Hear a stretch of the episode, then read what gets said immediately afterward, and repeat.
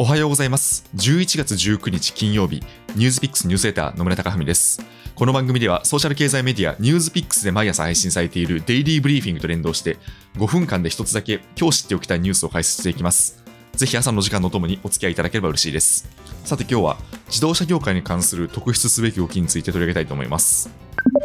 長い間全貌が明らかになっていなかったアップルの電気自動車プロジェクト通称アップルカーですが早ければ2025年に電気自動車をローンチする計画を進めていまして完全な自動運転機能に焦点を当てたプロジェクトに注力していると昨日18日にブルームバーグが報じました。報道によりますとアップルの自動車開発チームは過去数年間2つのアプローチを模索していました。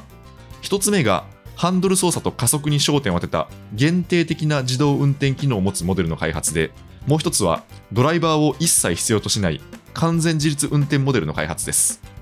匿名の関係者が話したところによりますと現在アップルは後者のアプローチに重点を置いているということです。その上で2025年を発売の社内目標としていましてこれはもともと計画していた2026年から2028年という時間軸から前倒しをされた格好です。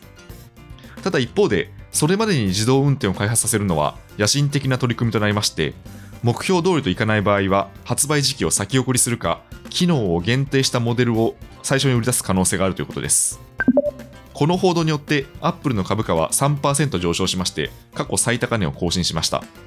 ちなみに報道に先立つ今月9日にはアップルのティム・クック CEO がアメリカ紙が主催するオンライン対談に参加しまして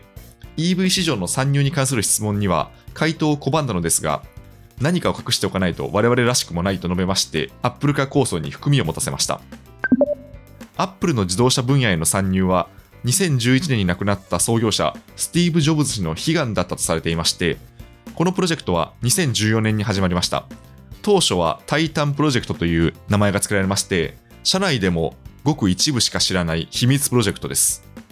で今年に入ってこの分野の動きを本格化させていまして今年2月には最終的には破談に終わったもののヒュンダイ自動車との提携交渉が伝えられました。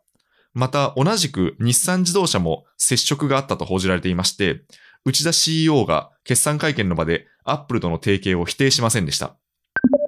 でこの背景にあるのは世界的な EV のシフトです。この COP26 でもたびたび議論になっている通り脱炭素の流れはもう世界的な規定路線となっていますその中でガソリン車から EV という流れが加速していましてで、製造を考えると、ガソリン車の部品が3万点、一方で EV は部品が2万点で済むということで、比較的新規参入がしやすい分野とされています。また、ケースと呼ばれる自動車とネットワークをつないでいく流れについても、アップルの追い風となっています。今後は自動運転のように、自動車がネットワークにつながりまして、いわば走るスマホになると言われるようになる中で、IT メーカーが従来の強みを活かしやすい構造にもなっています。こうした分野で攻勢をかけていきたい狙いがあると見られています。ちなみにアメリカでは先週に新興 EV メーカーのリビアンオートモーティブが上場しまして、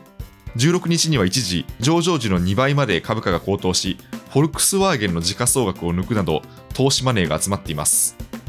EV 分野のトップランナーとしてはテスラモーターズがいますが、今後テスラに加えて新興勢も加えた競争はさらに激化していきそうです。